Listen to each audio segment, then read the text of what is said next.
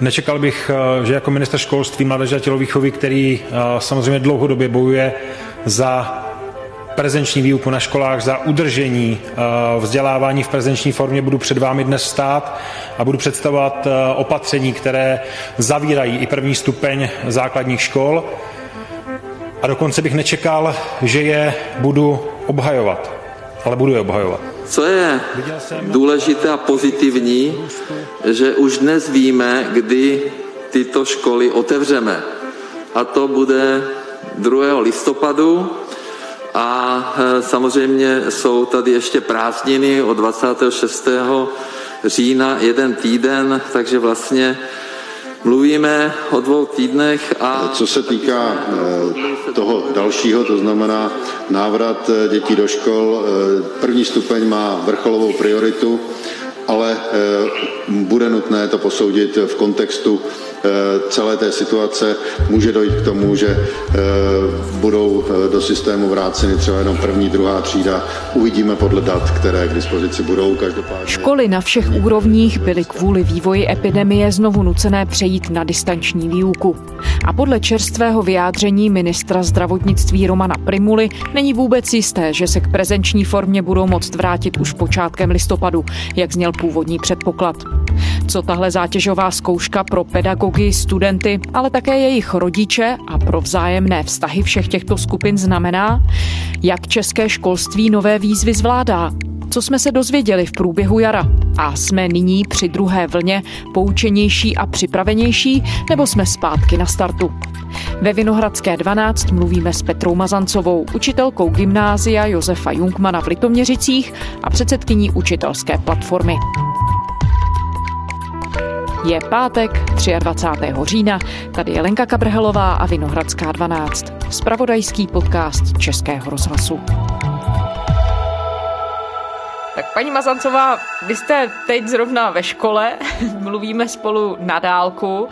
Školy jsou zpět v online režimu, ale vy budete učit distančně, a jak se zdá, tak školy tedy budou muset zůstat v tomhle režimu možná dokonce déle, než se předpokládalo. Zvládá to české školství, to fungování na distanc? Tak samozřejmě každá škola to zvládá různě. Nedá se říct, jestli to zvládá české školství jako celek. Máme učitele, kteří zvládají velmi dobře a máme školy, které to úplně nezvládají. Myslím si, co nám činí úplně největší problém pořád, je dosáhnout na děti z nějakého sociálně znevýhodněného prostředí, které nemají podporu doma v rodině. To se nám dlouhodobě nedaří, ale nedaří se nám to možná ani v té prezenční výuce. Akorát, že tam to není tolik poznat, protože ty děti možná do té školy přijdou, takže v té škole jsou, ale to, jestli nějakým způsobem pomáháme tu školu zvládnout, je velmi individuální a nejsem si tím úplně jistá, že v celku to funguje dobře. Jak jsme to zmínili, vy kromě toho, že předsedáte učitelské platformě, tak jste také pedagoškou na gymnáziu. Můžete nám popsat, jak teď vypadá váš učitelský den? Teď tedy sedíte ve třídě, ale ta třída je prázdná, žádní žáci tam nejsou. Co vás dneska čeká? Jsou tady lavice nahoře, což je takové depresivní, protože jsem je nestihla vůbec ani dát dolů, ale co mě dneska čeká? Čekají mě tři hodiny online a s těmi hodinami jsem skončila s přípravou včera asi 22.30.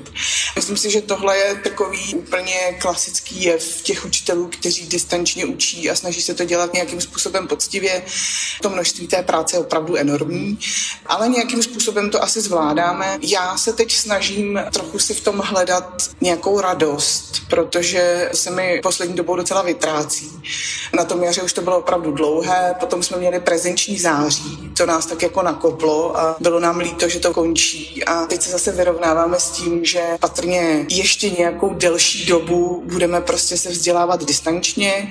Snažím se v tom najít smysluplnost a radost pro sebe a pro své studenty a někdy se podaří víc, někdy míň, ale je to úplně jiné než ve třídě. Ta situace je opravdu velmi složitá a učitelé moc o tom nemluví, mi přijde. Můžete to popsat, jaké z vašeho pohledu jsou největší nástrahy té distanční výuky? Jestli to klidně můžete popsat na vašem předmětu, jestli jste objevila něco nového, na co jste ve třídě nikdy nepřišla. Já učím angličtinu, což je komunikační předmět a v podstatě celou dobu se žáky mluvím. Odhledněmeš od toho, že každý předmět by se dneska měl učit ne frontálně, ale nějakou komunikační a aktivizující metodou. Ale v té angličtině je to prostě markantní relevantní. To znamená, najednou jste v onlineu, máte před sebou obrazovku, na které je většinou třeba 10 koleček, takových těch avatarů a k tomu pět lidí, kteří mají dobrou náladu, tak si zapnuli kameru a vy se snažíte je nějakým způsobem zaujmout. To, co poslední dobou mi dává velký smysl, je rozdělit je do skupin, což je v tom onlineu jako docela oříšek, takže se snažím je rozdělit do tří skupin a mezi těma skupinama skáču z jedné do druhé. Na druhou stranu to té hodině dává obrovskou dynamiku, protože vlastně já tím, že přecházím mezi těmi jednotlivými hovory a všechny jsou přidržené, to znamená jedu na jednou čtyři simultánní videokonference, tak ty děti nikdy neví, kdy se tam Mazancová objeví, což přináší hrozně zajímavé prvky a hrozně mě to baví. Teď už si zvykli, takže prostě vstoupíte do té jejich konference, do té jejich miniskupinky, kde oni spolu řeší nějaký problém, mají nějaké zadání. Je to velká radost to pozorovat, takže tohle je třeba moje radost, kterou jsem si v tom objevila, že oni pracují sami a vy jste jenom svědek a to je fakt paráda. Samozřejmě ale na tom gymnáziu je to, myslím, docela jednoduché. Nechci říct jednoduché obecně, ale pokud budeme srovnávat distanční výuku na různých stupních škol, tak ten Gimple má prostě nespornou výhodu v tom, že má motivované starší studenty, takže ta míra té samostatnosti, kterou na ně můžeme klást, je mnohem větší.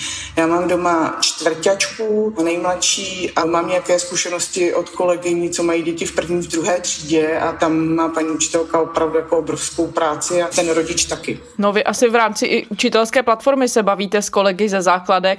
Ona si třeba i řada rodičů stěžuje třeba na objem domácích úkolů, které děti dostávají v rámci distanční výuky a je slyšet občas názor, že školy by měly zohlednit třeba i nestandardní podmínky a netlačit tolik na děti. Jak to vidíte vy? I když chápu, že ta vaše zkušenost je samozřejmě jiná, daná tím, co zmiňujete, že máte motivované starší studenty.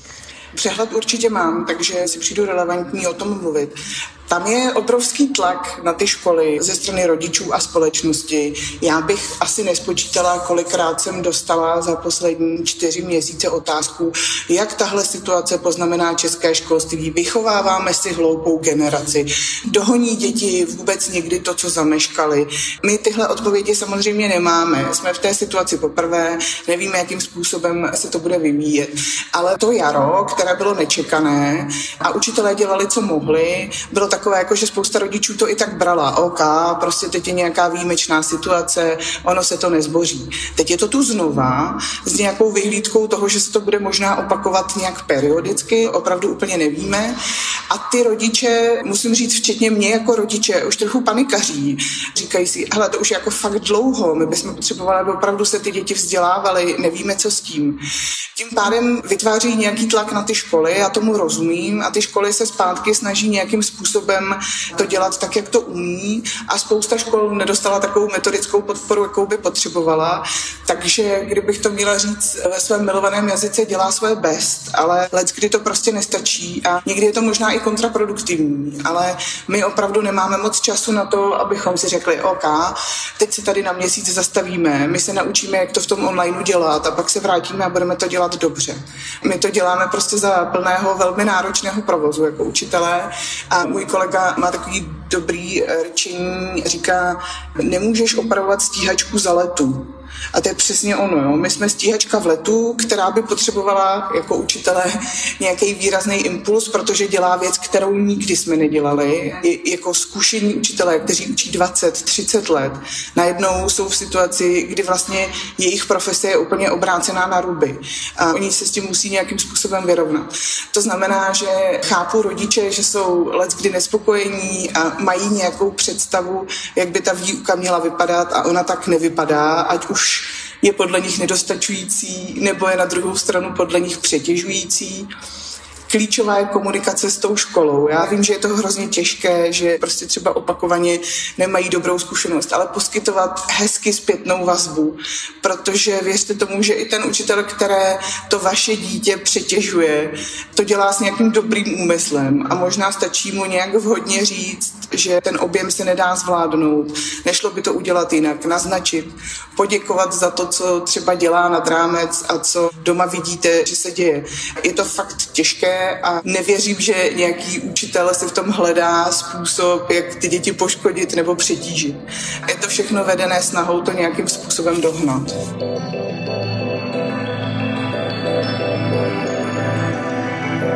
S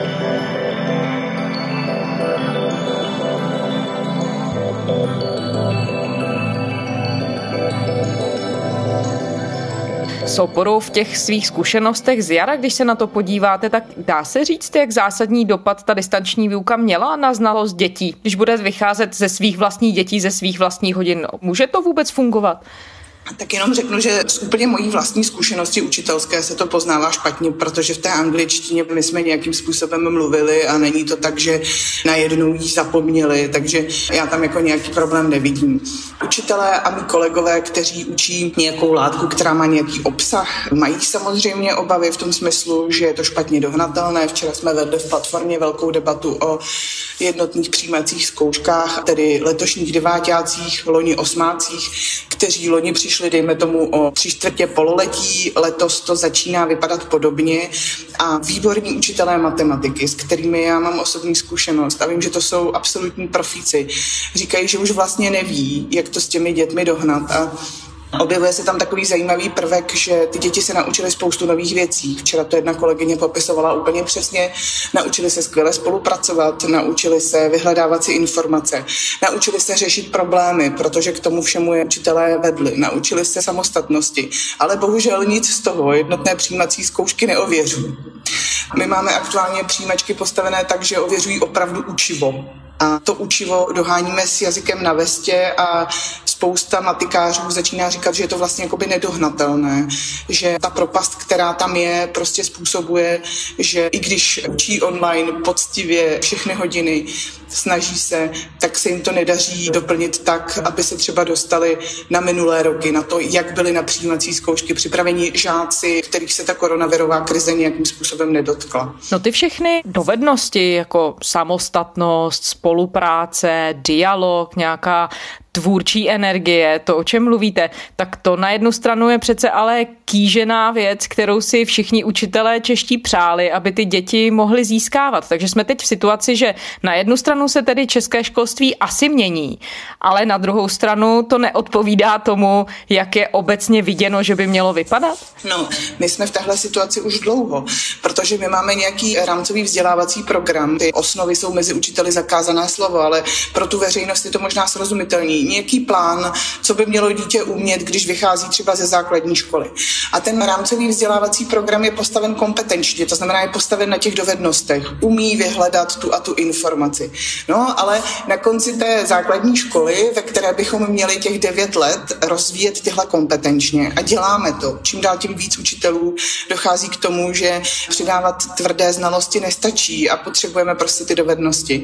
Přijdou přijímací zkoušky, které, jak už jsem říkala, nic z toho netestují. A nebo co se týče střední školy, tak přijde maturita, která opět neověřuje žádnou z těchto kompetencí. Jo. Takže čeští učitelé jsou už v tomhle směru docela dlouho v pasti, že ten program jim říká vzdělávejte tímhle způsobem, ale samozřejmě rodiče a konec konců i studenti a žáci prostě chtějí způsobem nějak v tom systému pokračovat, chtějí jim nějak procházet a k tomu potřebují jak jednotnou přijímací zkoušku na střední školu, tak maturitu. To znamená, učitel, který je opravdu velký odborník a dokáže vzdělávat tak, jak si to ten rámcový vzdělávací program představuje. Pak před úzlovým bodem života toho žáka, to znamená v rámci těch přijímacích zkoušek nebo té maturity, stojí před velkým dilematem, jestli teda teď za nějakou dobu do něj má nahustit to, co požadují ty přijímací zkoušky.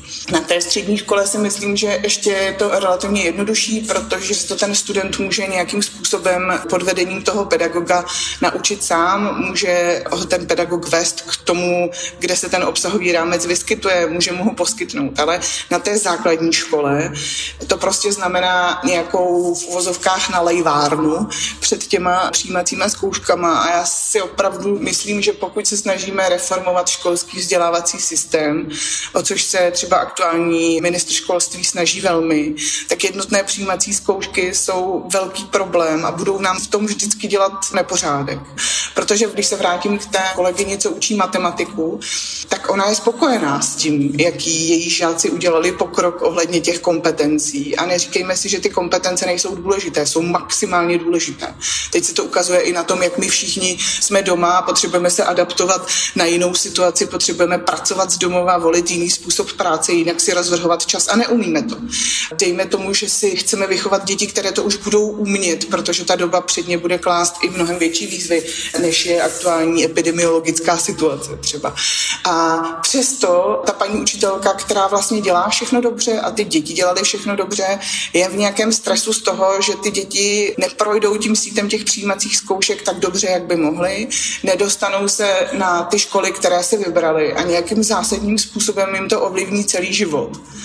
Takže to je prostě takový gordický úzel, který se nám nedaří rozetnout v českém školství a já doufám, že třeba i ta aktuální situace nás nějak posune k tomu, abychom to konečně začali vnímat jinak. Jak je možné ho rozetnout, tenhle gordický úzel? Musí přijít nějaká změna strategie ze zhora, ze strany ministra školství, v tomhle případě konkrétně tedy Roberta Plagis, ano? A nebo to je věc, která se opravdu mění ze spoda? Prostě rodiče začnou mít jiné požadavky, děti se začnou cítit jinak při výuce, učitelé začnou mít raději tenhle způsob výuky a stále budou tedy přihlížet k tomu, že nějaké kvantum informací samozřejmě je třeba, aby děti na sály načerpali. Ano, často bývá vyčítáno, že ty děti nebudou vůbec nic umět a budou si všechno jenom vyhledávat a tak. To není pravda. Jako určité penzum tvrdých znalostí je samozřejmě nutné, nicméně nesmíme zapomínat na ty dovednosti. Samozřejmě ta změna může přijít ze spoda, pokud se změní ten systém. Ten systém, potažmo rodiče a jejich děti, které se v tom systému pohybují, nutí učitele do té nalejvárny. Tam ten učitel nemá jinou možnost. Já jsem absolvovala přijímačky se svými dětmi loni dvakrát. Můj mladší syn se hlásil na osmileté gymnázium a starší dcera na čtyřleté.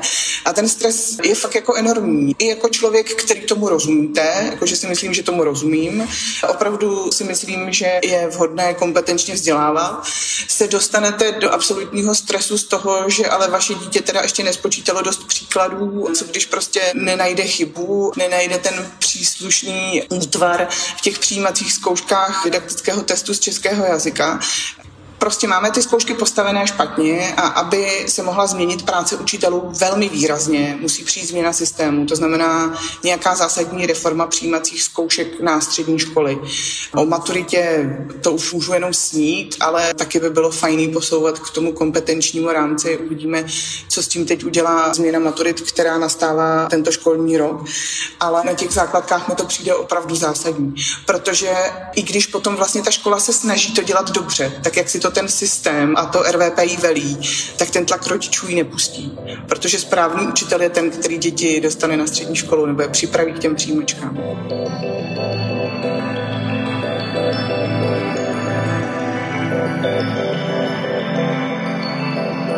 Já nás vrátím zpátky k otázce distanční výuky. Vy jste to zmínila, že před začátkem školního roku si někteří pedagogové připadali jaksi vynechaní, jako kdyby jim ministerstvo nedalo žádné pokyny, co se týče metodiky nebo didaktiky v oblasti té online výuky ale zároveň zmiňujete, že existuje vlastně už strašná spousta různých metod, které učitelé mají a evidentně spolu navzájem spolupracujete, tak neukazuje se právě, že ten systém se vlastně nakonec začíná měnit od spoda, že dobře třeba funguje iniciativa profesních organizací a ty nakonec začnou pozvolna měnit i názor míst nahoře, která třeba v tuhle chvíli vám nemusí sloužit tak, že vás vybaví veškerou nějakou páteřní sítí informací. To, co se děje v komunitě českých učitelů už od jara, je obdivuhodná, pro mě absolutně radostná záležitost, kdy tam denně probíhá sdílení, výměna materiálů. My jako učitelská platforma provozujeme facebookovou skupinu Učitelé Plus, kde je asi teď už skoro 13 tisíc učitelů. Tam jsou opravdu jenom učitelé a tam je denně třeba 50 dotazů a každý najde odpověď. A to je dobrý posun z toho jara, že už se neřeší, jako řeší se pořád, mě to nefunguje, jak to zapnout, ale více se řeší, hele, jak to udělat, aby prostě je to bavilo, jak to udělat, aby to bylo smysluplné. A to mi přijde hrozně dobrý. Takže na téhle krizi je fakt jako dobrá ta aktivizace českých učitelů. Čeští učitelé udělali udělali největší posun v digitálních kompetencích za několik let. Neobávám se říct třeba i posledních deset let. I navzdory všem školením ze šablon, která kdy proběhla, ohledně digi kompetencí, tak jedna koronavirová krize posunula české školství v tomhle směru jako ohromně dál. A i ty metodiky existují, ale většinou třeba jsou zahraničí, protože v zahraničí jsou dál v tom, že zkoumají, jak ta distanční výuka má vypadat. To znamená, mezi učiteli se šíří.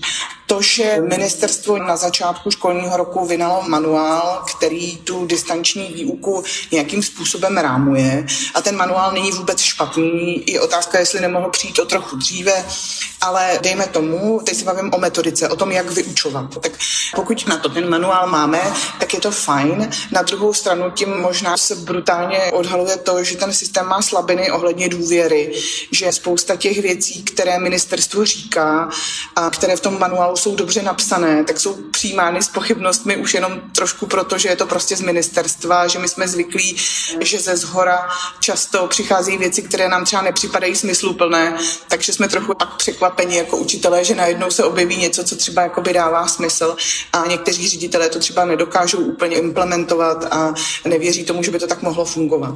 Jestli se někdo posunul v komunikaci s terénem a s českými učiteli, tak je to aktuální ministerstvo školství nebo aktuální pan ministr.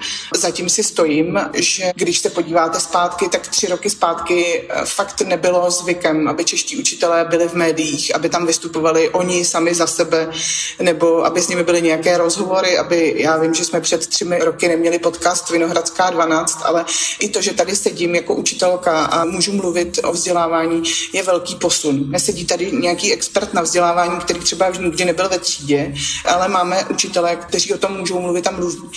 A máme ministerstvo, které se snaží ptát.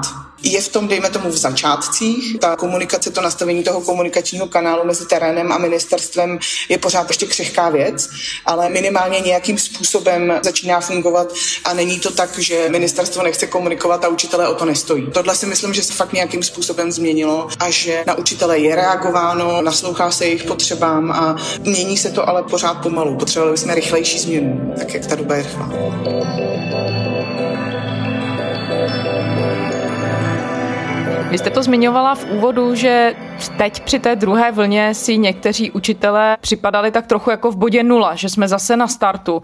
Tak na jednu stranu, když chválíte ministerstvo, to je samozřejmě přínosná věc, že se konečně nastartovala komunikace a nějaký vzájemný dialog. Na druhou stranu funguje to tedy dostatečně a nemělo by to v takhle vážné krizi fungovat přeci jen trochu líp? Protože už jsme v ní byli půl roku ve chvíli, kdy začínal nový školní rok. Jasně, mělo to fungovat líp, nebo mělo by to fungovat líp. Tak jako jsme měli dělat některá opatření na úrovni vlády dřív, tak jsme se měli líp připravit na to, že se to vrátí v tom školství. Na druhou stranu nevím, jestli situaci pomáhá nějaká kritika toho, co jsme měli udělat a neudělali jsme. Pojďme koukat dopředu. My jsme tady teď v nějaké situaci, snažíme se ji jako učitelé, protože za celé školství nemůžu mluvit, zvládat nejlíp, jak můžeme. Samozřejmě máme rezervy, ale taky máme neuvěřitelný vývoj. A já tu dynamiku toho vývoje jako insider, jako profesionál ve vzdělávání prostě sleduju na každém rohu a přijde mi to hrozně obohacující a skvělé. Přijde mi super, že učitelé fakt to nevzdali a ono to může být frustrující. Je to frustrující, protože jste 20 let zvyklá mít denodenní kontakt se svými žáky, nějakým způsobem s nimi komunikovat a najednou vidíte v nějakém omezeném režimu, nebo je taky nevidíte, protože ty kamery nejsou úplně dobrý zdroj komunikace. Takže to, že čeští učitelé se na to nevykašlali a tu frustraci nenechali přerůst v něco, co by jim znemožnilo jejich práci, zaslouží velký obdiv. A i když to není ta pomyslená první linie, tak já si myslím, že bez nich by se to opravdu nezvládlo vůbec. Takže to, že máme děti na domácím vzdělávání, byť není perfektní, stojí prostě na usilovné práci českých učitelů, kterou odvedli sami na sobě, která podle mě je vidět. Street. Z toho, co říkáte, plyne docela pozitivní obraz o tom, že řada učitelů vzala tu krizi jako příležitost něco změnit, ale na druhou stranu jsme tu konfrontovaní se zkušenostmi řady rodičů, kteří mluví o tom, že ta výuka opravdu není kvalitní, není dobrá, že doopravdy kolabuje a děti nedostávají to, co by dostat měli. Dá se opravdu říct, že tedy celý pedagogický sbor je schopný vzít to pozitivně. Neukazuje se, že tu je opravdu propad i v rámci té profese a že velká část učitelů prostě není ochotná se nějakým způsobem posouvat? To je určitě pravda. Takový učitelé existují. Na druhou stranu každý z nás absolvoval nějakou školu, ať už základní, většinou i střední, a cítí se být trochu odborníkem na vzdělávání. Určitě učitelé nebo část učitelů, učitelů je 160 tisíc, takže nemůžeme prostě rozhodně říct, že jsou všichni perfektní. Určitě mají rezervy a pojďme se zamýšlet nad tím, jakým způsobem to můžeme měnit. My jsme aktuálně v situaci, kdy nám chybí, dejme tomu třeba 10 tisíc, 8 tisíc učitelů. To znamená dost dobře, kde můžeme sáhnout do nějaké kapsy a najít tam 10 tisíc učitelů, kterými bychom doplnili stav a ještě nahradili ty učitele, kteří v tom systému nefungují dobře. A samozřejmě tam jsou. To znamená, máme to, co máme a rodiče teď mají podle mě velkou příležitost vidět do toho, jak ta výuka vypadá a poskytovat relevantní zpětnou vazbu nejen tomu učiteli, ale můžou psát vedení školy, můžou se obracet na své zřizovatele, můžou se daleko víc zajímat o to, jak jejich škola funguje. Já chápu, že v běžném životě na to možná není čas, ale teď jim to ta škola ukázala, jak funguje nebo nefunguje. Takže v tomhle směru si myslím, chvalme dobré učitele, a kritizujme ty špatné, ale neházejme to do jednoho pytle. Neříkejme, že učitelé jsou takový a takový. Ano, jsou učitelé dobří a jsou učitelé špatní. A oběma těm skupinám by se mělo dostat zpětné vazby. Jak pochvaly, tak kritiky, která by se neměla nechat být. A ještě to souvisí s tím, že pro rodiče velmi těžké někdy tu negativní zpětnou vazbu poskytovat, protože jejich historická zkušenost v komunikaci s tou školou není třeba zrovna úplně pozitivní. Nikdy se taky stane, že se to třeba sveze na to dítě, což jsou věci, které by se opravdu dít neměly. Učitel by měl být profesionál v té komunikaci mezi školou a rodinou. A často není. Nikdo ho to nenaučil, což ho neomlouvá po 30 letech praxe. Ale pokud my tu zpětnou vazbu jako rodiče už předem vzdáme, a vidím to u sebe, že komunikace třeba se školou mých dětí není vždycky jednoduchá, tak toho učitele utvrzujeme v tom, že to, jak se chová, nebo to, jak učí, jakým způsobem vykonává svoji práci, je vlastně fajn a nám je to jedno. Takže určitě buďte na své učitelé hodní, ale buďte k ním i přísní, protože i tak chcete vychovávat svoje děti. Ukazovat jim nějakou laskavost a ukazovat jim to, že jsou nějaké hranice, za které se chodit nemá.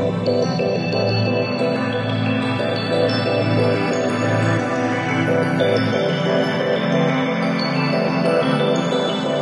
kom tedy podle vás, nebo na čem ten úspěch distanční výuky, nebo to, abychom nějak se ctí prošli tou krizí, na čem to bude záviset nejvíc? Na iniciativě každého jednoho pedagoga, nebo na tom, jak schopného mají ředitele, případně zřizovatele, a nebo třeba na druhé straně i na tom, aby se semkla společnost rodičů, žáků, studentů, kteří by k tomu měli přistoupit také nějakým způsobem kreativním nebo dialogovým?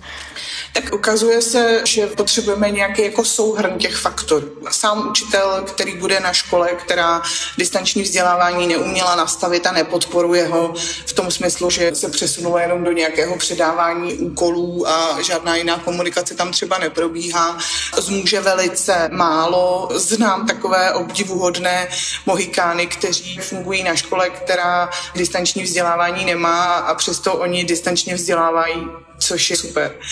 Ale záleží to opravdu hrozně na vedení. Pokud toto vedení dokáže nějakým způsobem dobře nastavit, tak i učitelé, kteří mají mezery, ať už jako v technickém vzdělání a v digitálních kompetencí nebo i v metodice, se dokážou vzájemně učit a pomoci si.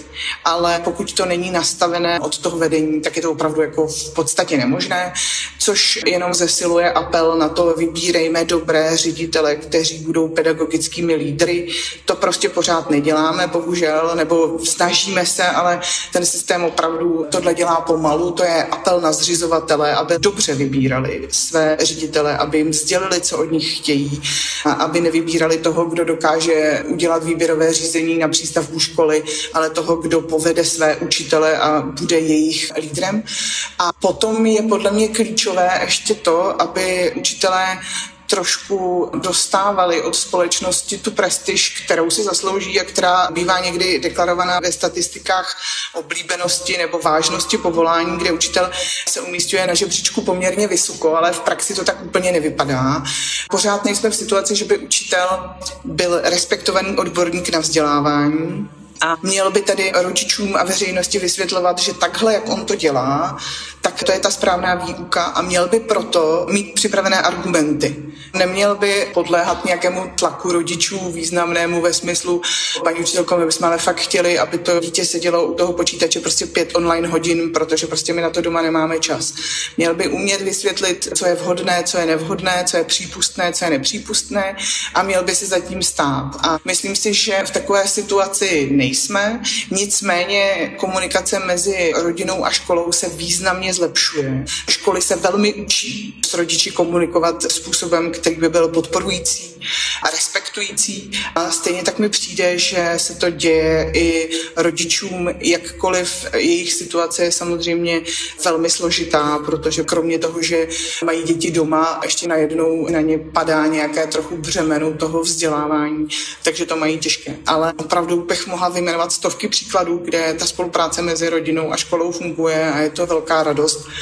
Bohužel se pak třeba spíš medializují, je obecný trend naší doby, ty případy, kde to moc nefunguje. Ale fakt dobrých příkladů praxe máme stovky, tisíce, hrozně se to posunulo. Takže uvědomit si, že jsme v tom všichni společně, to je takový sprofanovaný heslo poslední doby, jako společně to zvládneme, já to nechci opakovat, ale ono to fakt funguje. Bez jednotlivosti toho článku to prostě nebude fungovat. Máme články toho řetězu a když prostě jeden nebude fungovat, třeba rodina, nebo škola, nebo učitel, nebo ředitel, nebo možná i ten zřizovatel tomu dost výrazně může pomoct, jo, zejména třeba v té péči o sociálně znevýhodněné žáky, tak to prostě fungovat nebude. A pojďme si přestat říkat, kdo co měl a na čí straně je jaká vina a pojďme se spíš naučit mnohem víc spolupracovat, když to konec konců chceme i po těch dětech. Vy jste několikrát narazila na aspekty, které jsou součástí, řekněme, nějakého širšího rámce toho, jak vůbec jako společnost přistupujeme ke vzdělání.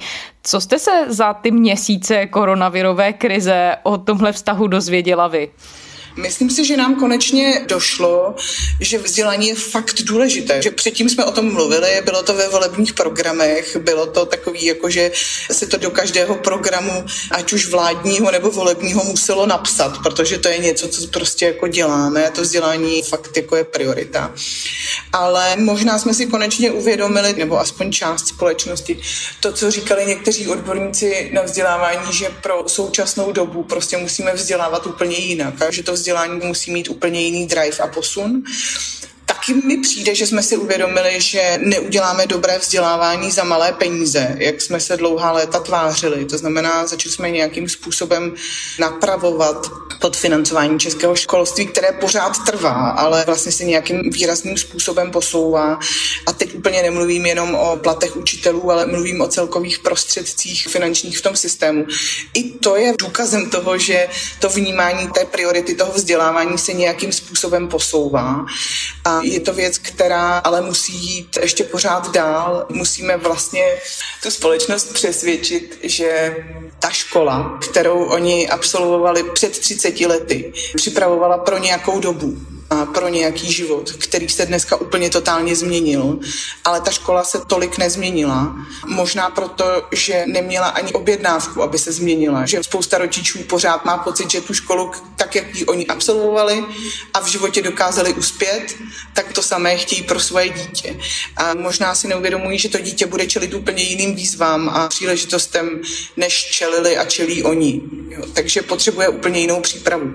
Myslím, že spousta učitelů už si to uvědomí uvědomila a je potřeba, aby nějakým způsobem byly v tomto směru vzdělávání i rodiče a celá společnost, že to vzdělávání je opravdu důležité. A bylo důležité vždycky, ne jenom v době, kdy jsou zavřené školy a najednou vidíme, že tady děti jsou doma a vidíme do toho, co se učí. Vždycky bylo důležité a akorát teď nám to ukazuje, jak moc můžeme pochopit tu důležitost, když ty školy nemáme, když ty školy jsou zavřené, když najednou to vzdělávání je v nějaké zavřené svojí bublině a probíhá úplně jiným způsobem.